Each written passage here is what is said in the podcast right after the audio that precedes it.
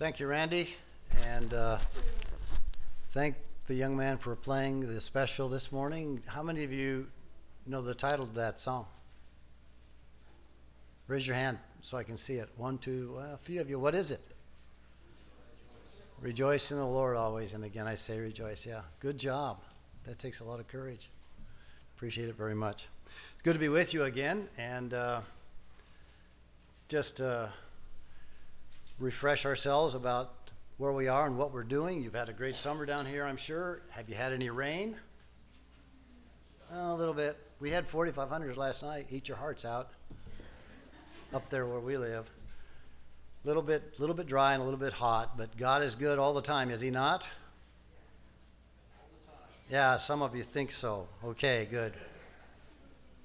I'd like you to join me this morning in reading the scriptures. Um, I went online and watched your pastor, I think it was last Sunday, where he was commending everybody for bringing their Bibles to church. Wasn't it last Sunday where he said, How many of you bring your Bibles to church? I don't. And I thought, man, I'm going down there to preach. I probably should just carry one. But mine's right here, so it is a Bible. Trust me, I'm reading from the New American Standard Translation, and I'd like you to join me as I read by standing in honor of the Word of God. Acts, the 13th chapter, and as specified earlier, verses 1 through 12. If you saw the announcements, that's where we are today. What in the world are we doing? Now, there were at Antioch in the church that was there prophets, teachers, Barnabas and Simeon, who's called Niger, and Lucius of Cyrene and Manaen, who had been brought up with Herod the Tetrarch, and Saul. While they were ministering to the Lord and fasting, the Holy Spirit said, Set apart for me Barnabas and Saul for the work to which I have called them. Then, when they had fasted and prayed and laid their hands on them, they sent them away. So, being sent out by the Holy Spirit, they went down to Seleucia, and from there they sailed to Cyprus. When they reached Salamis, they began to proclaim the word of God in the synagogue of the Jews. And they also had John as a helper. When they had gone through the whole island as far as Paphos, they found a magician, a Jewish false prophet whose name was Bar Jesus, who was with the proconsul Sergius Paulus, a man of intelligence. This man summoned Barnabas and Saul and sought to hear the word of God. But Elymas the magician, for so his name is translated, was opposing them, seeking to turn the proconsul away from the truth, the faith. But Saul, who was also known as Paul, filled with the Holy Spirit, fixed his gaze on him and said, You who are full of deceit and fraud, you son of the devil, you enemy of all righteousness, will you not cease to make crooked the straight paths of the Lord? Now behold, the hand of the Lord is upon you, and you will be blind and not see the sun for a time. And immediately a mist and a darkness fell on him, and he went about seeking those who would lead him by the hand. Then the proconsul believed when he saw what had happened, being amazed at the teaching of the Lord. God, we pray that you'll bless your word as we've read it this morning. Uh, you've promised to do that. And wherever it is read, you bring light. The entrance of your word gives light, it gives understanding to the hearer. I pray that we'll understand what you're trying to say to us, what the big idea here is, Dr. Luke's record. And then we might be moved by it and exercised and be able to answer the question what in the world are we doing? We give you praise for this time together. In your name, Jesus. Amen. You may be seated.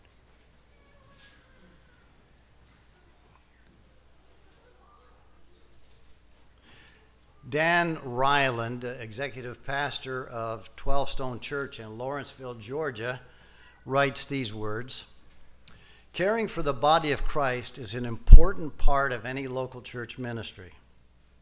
Jesus modeled the leadership of a loving shepherd who cares for the flock. However, he never allowed that to trump the mission. True discipleship reprodu- reproduces mature believers who hold evangelism as a priority. In this context, he says, I'm referring to evangelism as nothing more complex than people inviting the unchurched to church. When this slows or nearly drops, stops, the church of any size can move into a maintenance mode. Maintenance is practically defined as doing the same things with the same people over and over again. He says evangelism is about new people. In this chapter 19 of Luke's, Luke's uh, gospel, we didn't read it this morning, but he wrote it. He also wrote the book of the Acts. He wrote there about Jesus' encounter with a very short individual, a Jewish tax collector. As Jesus was walking with his disciples, we're told in the ancient and reconstructed city of Jericho, he happened, as it were, to look up in a tree. Anything Jesus did was on purpose, so I'm sure he knew what was going to happen when he came there. But he looked up in the tree, and everybody knows the, song about Zacchaeus, You Come Down. He saw this short individual. He invited him to come down off of his perch and then invited himself to the man's house. And as you read that account in Dr. Luke's first writing, you see that the change, a change overtook this man immediately. In fact, he said to the Lord, Look, I'm going to give all uh, half of all that I have to the poor. And if I've defrauded anybody, I'm going to give four times as much back to those individuals as I took away from them. He was a Jewish tax, tax collector and he had ample opportunity to defraud. In response to that, Jesus said in Luke, the 19th chapter, Today salvation has come to this house. And then he went on to state his mission. Luke 19:10. For the Son of Man has come to seek and to save that which was lost. You might say that everything that Jesus said and did was geared to that end, seeking and saving the lost. Now, Dr. Luke went on to, to finish his account of the life and times of Jesus, as it were. He wrote about the details concerning Jesus' death, his resurrection, his ascension. You can read that in the last chapter of that book that bears his name.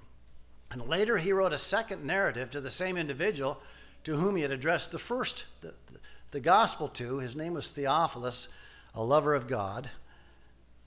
The first account that he wrote to Theophilus, as he says earlier in this book of the Acts, was to record what Jesus began to do and teach in his mission to seek and save the lost. Those are my words at the end. What Jesus began to do and teach obviously had to do with his mission, seeking and saving the lost. That was the first account. And the second account was about what his followers, that is, Jesus' followers, in his absence, continued to do and teach in connection with that same mission of seeking and saving the lost. The Holy Spirit had, prom- had arrived as promised. Remember, Jesus had said, You'll be my witnesses, the first chapter of this book of the Acts. You'll be witnesses in, to me both in Jerusalem, Ju- Judea, Samaria, and to the ends of the earth. After the Holy Spirit has come, come upon you, you'll receive power for that. And indeed, the Holy Spirit arrived as promised. Those disciples immediately set out to do the very thing that he had told them to do that is, to seek lost people who needed to be saved. In fact, you may remember, and this is a review of what's in this, this book of, of uh, Luke's to Theophilus, the Acts. You may remember that the Holy Spirit, very specifically, having arrived as promised, had Peter say this to the authorities when he was questioned as to why he was doing the things he was doing There is salvation in no one else, for there's no other name under heaven that has been given among men by which we must be saved. You may, may recall a little bit later in this narrative that Philip, down there in the desert, climbing up into the chariot with a man from Ethiopia, began with Isaiah's description of Jesus, which is found in Isaiah 53 and from there went on to tell this African about the one who came to seek and to save him. You may recall also that following that, one uh, Ananias was told by that Holy Spirit to go to a street called Straight to tell an incapacitated Pharisee whom we know, knew then as Saul, we come to know in this chapter as Paul, to tell him about the one who'd been seeking him to save him. And following that, Peter obeyed the voice of the Holy Spirit. He went to the house of a lost Gentile to tell him how to be saved by the crucified and risen Jesus. So, what Jesus began to do and teach, as recorded in the book of, the, of Luke, he continued through his followers, seeking and saving the lost. That was God's plan from eternity past for his son, always has been, always will be, and it is God's plan for all of those who name the name of his son Jesus, who've come to believe in him. God has always been on a mission to seek and to save the lost and he has straight paths that lead to faith in his Son. You are here as a testimony to that truth this morning. God has never been, in other words, in maintenance mode, always on mission. This passage that we read this morning, uh, just a few minutes ago, Acts 13 1 through 12, emphasizes this truth. You read there, they were at Antioch in the church a church came into existence in this city that was north of Jerusalem, northwest of Damascus.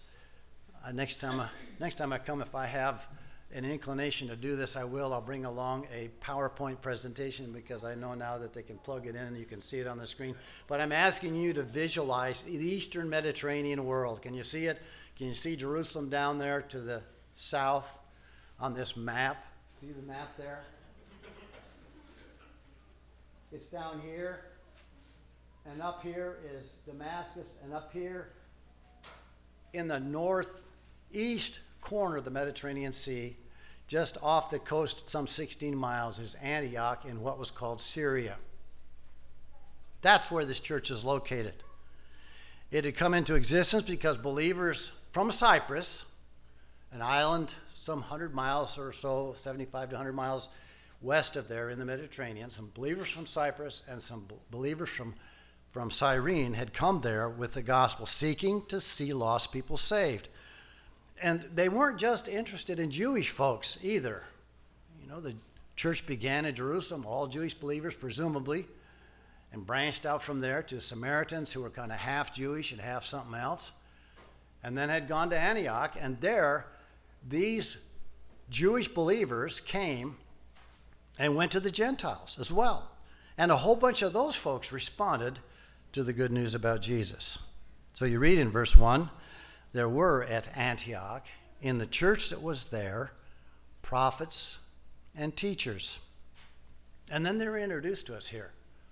There were five of them. Barnabas, in again, I'm presuming because you all bring your Bibles to church every Sunday. I was told so in the video from a week ago that you've probably read Acts, and you know that Barnabas was introduced to us in chapter 4 in this, in this book by Luke.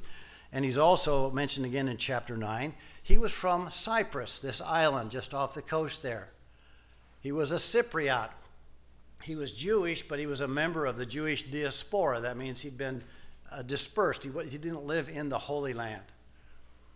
But he was a, of the tribe of Levi, so you might call him a Levitical Cypriot. He was known for his generosity. He had sold uh, a, at least a parcel of ground, if not more than that, and had brought the proceeds and give, given it to the apostles to help care for the needs of the fledgling church in Jerusalem. He was also one who encouraged others. He, he'd encouraged the leaders of the church in Jerusalem to accept the former persecutor of the church, whose name was Saul, when they were afraid of him, afraid he was there to do them damage. And he'd also encouraged the same Saul to come to Antioch to help him there with the ministry in that church of Jewish and Gentile believers. So Barnabas is one of those leaders. Simeon, he, he had a nickname, or perhaps it was a description. When, when Luann and I were in India, we went over there. I went over there nine times to help with uh, training of pastors in our in our churches. It was an effort that we had with Campus Crusade years ago now. I was there the first time I was there to do some training, and she was there later with me to do some follow up. But I met this man who was one of the trainers that was associated with Cru. It was called Cru, uh, Campus Crusade then, it became Cru. And he was very, very, very dark. In India, you know, there's all complexions from very light colored to very dark. And he was as dark as if he'd come from Nigeria itself. That's what Niger means. It's here. This um, man named Simeon had a nickname, Niger. It means black, dark complexioned. In fact, the other Indian men in, in the group that I was training called this trainer the Black One, Niger. So he was undoubtedly an African Jewish believer, probably from North Africa. Lucius of Cyrene. Now, this Cyrene was an important Roman city in Libya. And you may remember that the man who carried Jesus' cross from uh, Jerusalem up to Golgotha was Simon of Cyrene. And then Manaen, an interesting leader, an un- unlikely leader in the church, since he grew up with a man named Herod. And if your name was Herod in those days or any other day since, it wasn't a good name to have.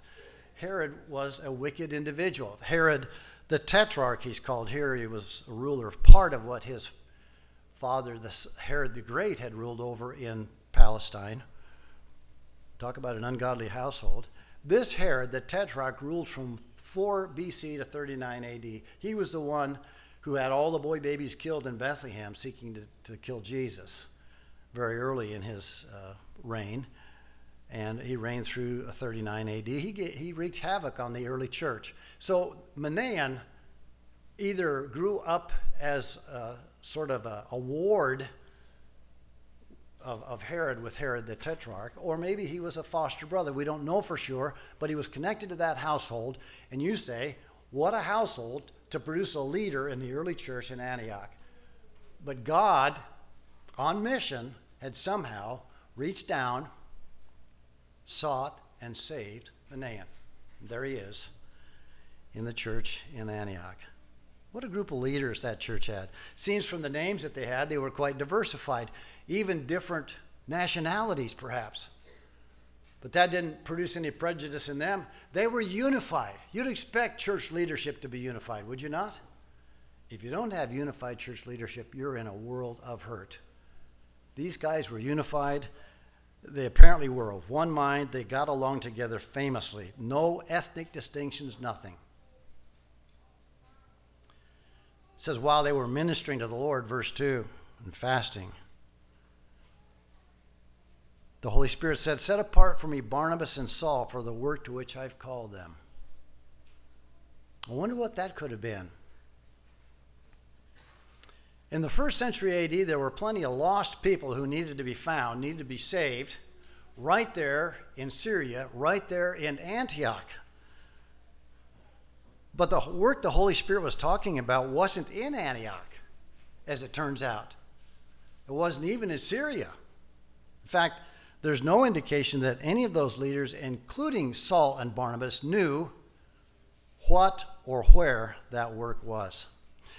And people being what they are, you might, you might think that those five men would argue with that.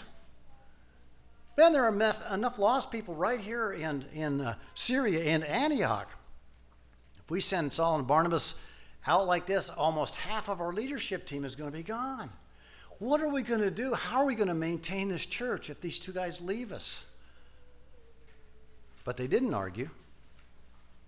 With prayer and fasting, Simeon the Black, Manaen from Herod's household, from his, from his youth, and Lucius from Cyrene, laid their hands on their two friends and sent them away actually, rather, it seems that they just let them go. If you read verse 3, it says, When they had fasted and prayed, laid their hands on them, they sent them away. So, being sent out by the Holy Spirit, they went down to Seleucia.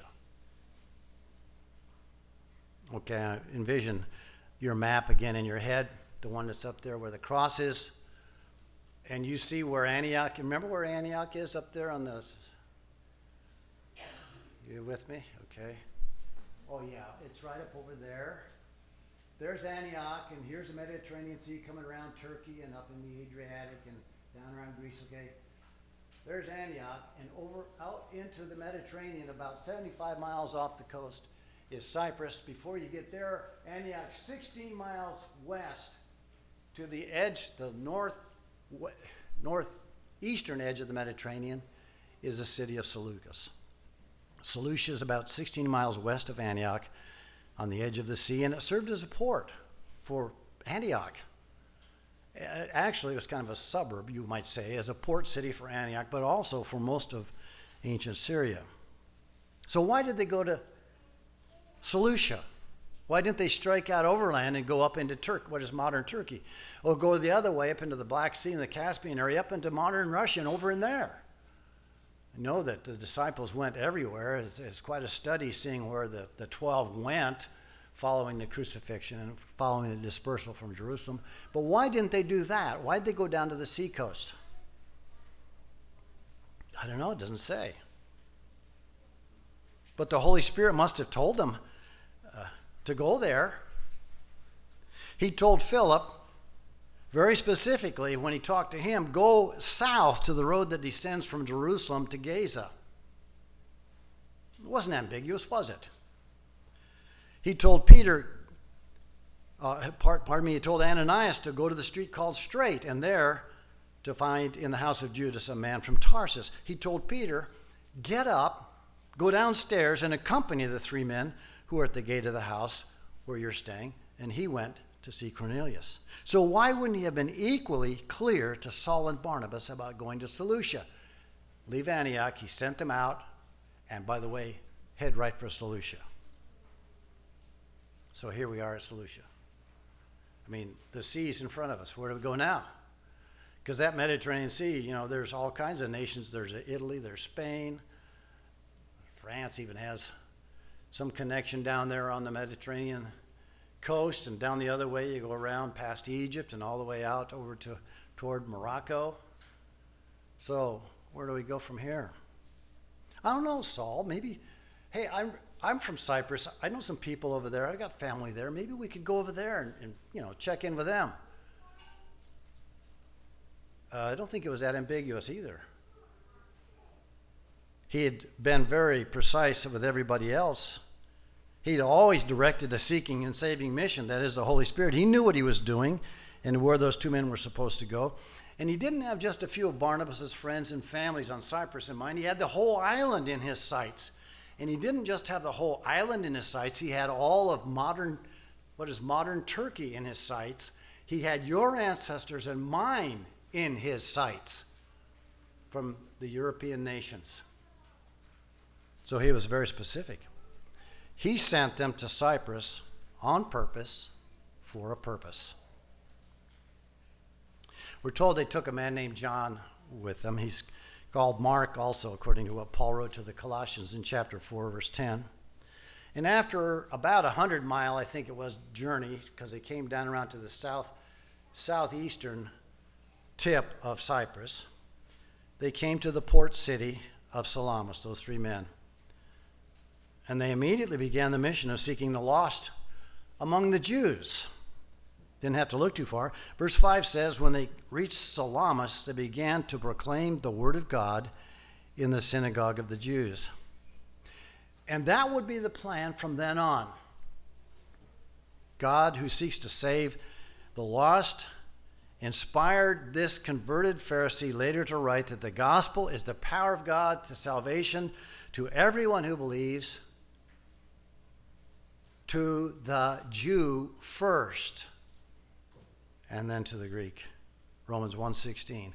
For the rest of his life, this man Saul, who as we find out, this chapter proceeds, named Paul, his, his Greek name or his Gentile name, he went to the Gentiles or to the Jews first and then to the Gentiles. And I'd submit that any church is going to be blessed if, you follow, if they follow that mode of evangelism and missions. To the Jew first and also to the Gentile. Those two Hebrew Christian missionaries and their helper worked their way down westward through the Roman senatorial province of Cyprus. I said senatorial because the governor was appointed by the Roman Senate and answered directly to Rome. A senatorial province. Their activity wasn't specified, but one might expect that they do the same thing that they started there in Salamis, uh, through the districts of Amathus, ancient regions of Cyprus, and Lapethus, to the district of Paphos, P A P H O S. Not Pathos, P A T H, but P A P H O S. Verse six, 6 and 7, when they'd gone through the island as far as Paphos. The city there, also named Paphos, was the capital of Cyprus, and the Roman official who governed from there, as I said, was appointed by the Roman Senate. His official title was proconsul. You may remember Pontius Pilate, who had the power in Palestine when Jesus was uh, doing his ministry there. He was a prefect. A proconsul had a whole lot more power. This man was the governor of the whole island, ruling, as it were, from Paphos, which is the city clear on the western end of the island.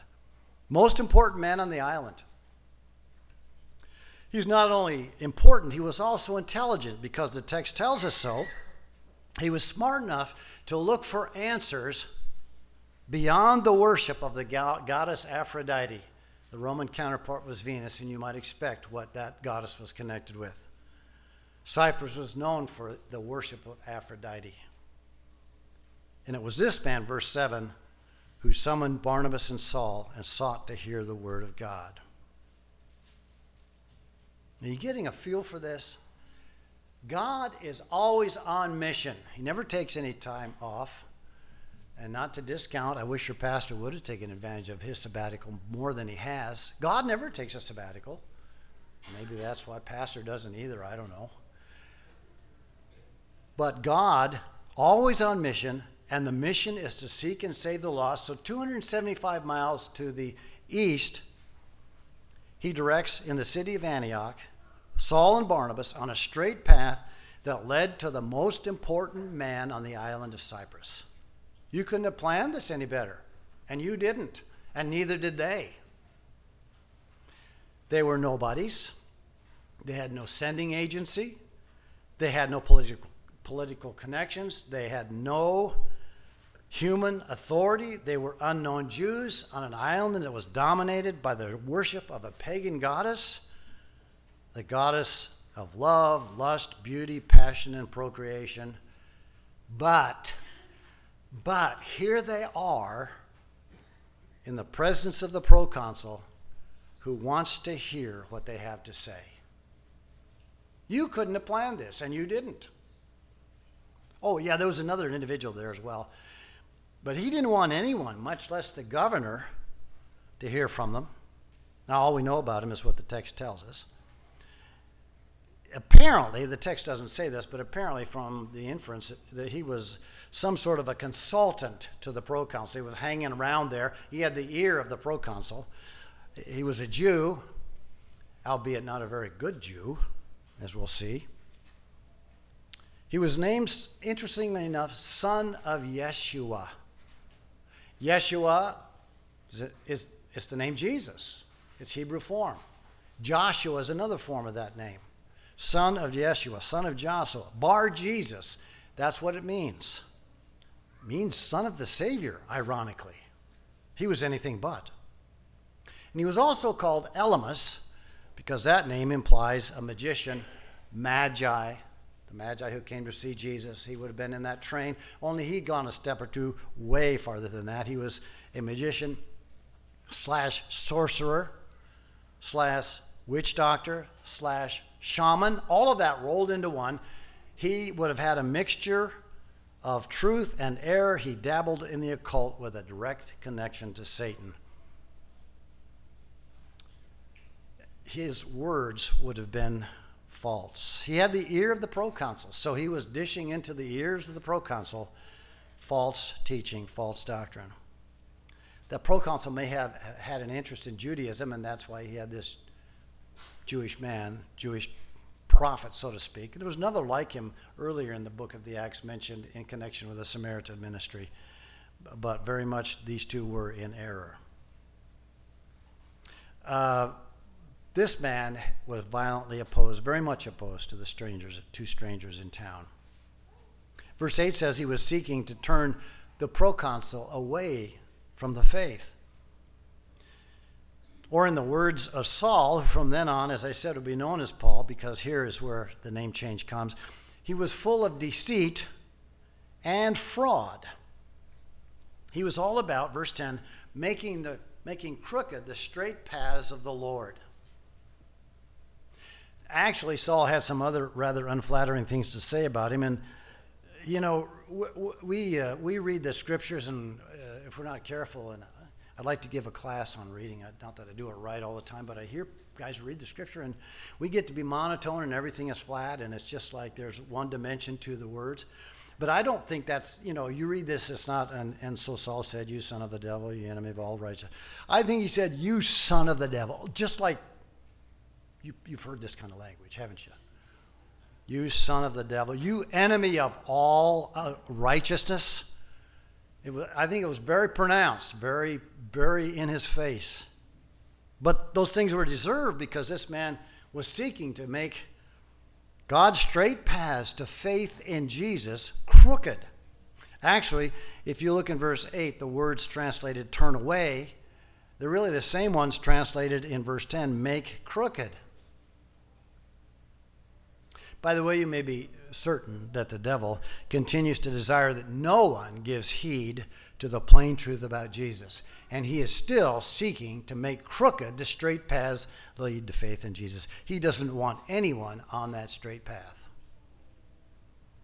But the devil and his minion, Elymas, were foiled in their attempts to blind Sergius Paulus to the truth.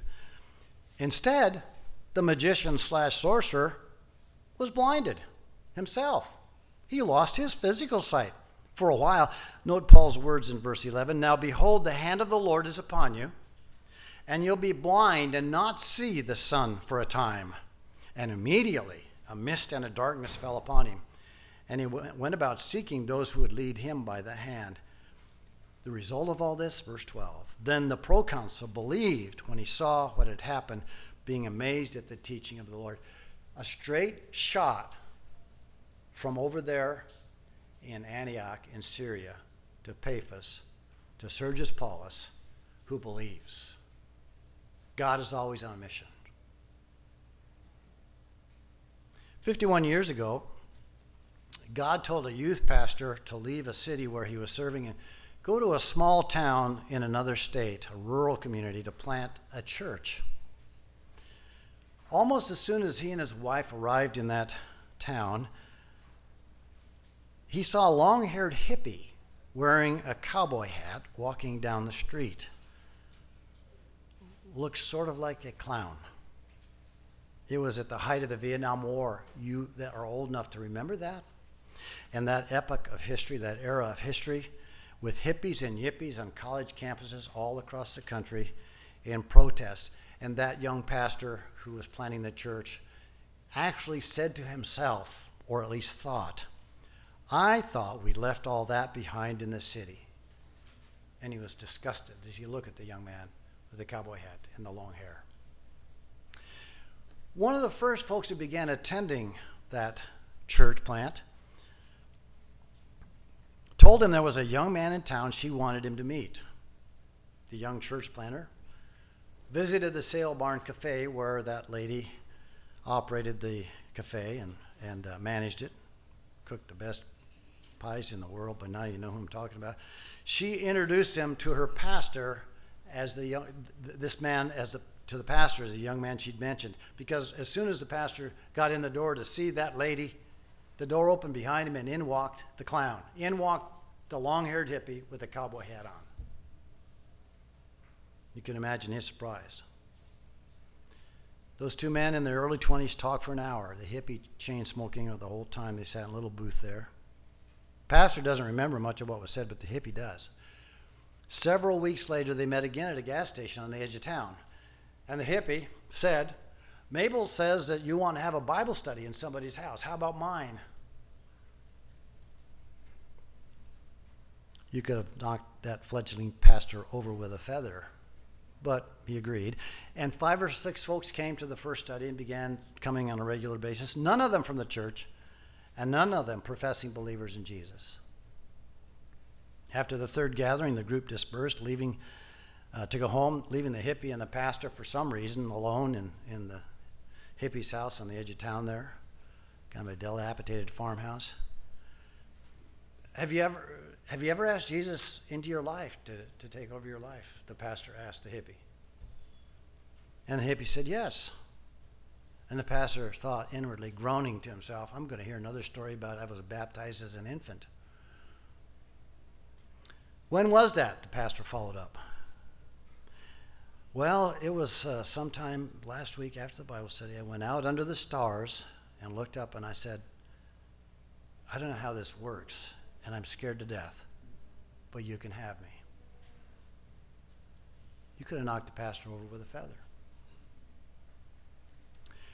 In June, Luana and I visited Dan and Susan Driscoll in northeast Iowa, where they finished serving as pastor and wife of the E Free Church there, been there at least 20 years.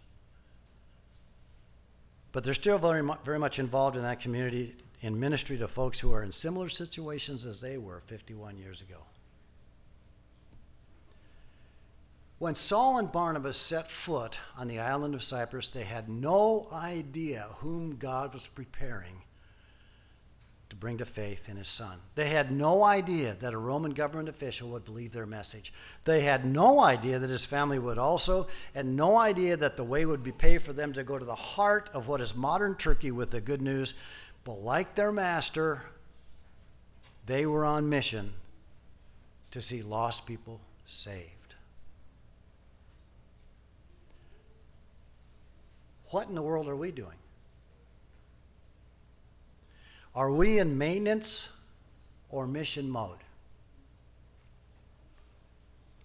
You and I have no idea where folks we live next to or whom we meet are on their individual spiritual journeys. We can look at people and make guesses about them. There's a guy across the street from me, he's into meth, he's hiding out from the law, he lives in his basement all day long, and he goes out at night the people next to him. You, you, you have no idea where people are in their spiritual. Journey. You can look at people like that and say, lost causes. They'd never come to Christ. We don't know whom He is seeking and how straight the path is for that person on the road to Christ. They don't need three points and a poem and a prayer from us. And oftentimes we aren't interested in talking to people because we don't think we can say it right. We don't have to have a sermon with a nice little tidy wrap up, and we certainly don't have to have a close like the car salesman to try to make sure the thing happens. But we have a responsibility. What people need isn't a presentation, what they need is a conversation. God has straight paths that lead to faith in his son Jesus. We don't know in whose heart he's been working, but we do know that he wants us to be involved in what Jesus began to do and teach and what his followers continue to do and teach. He's never in maintenance mode. God is not. And he wants us to be on mission with him. So I ask again what in the world are we doing? What in the world am I doing? Help us, our Father, to see the world like you see it. People all around us. Another song we could have sung People need the Lord in a world of broken dreams. He's the open door. People need the Lord. Help us to see people like you see them. Refresh us that you're in charge of this thing. You're very specific. You are sending us to people whose hearts you've already prepared. May we answer the question positively, positively this morning about what in the world we are doing. And we pray this in your name, Jesus. Amen.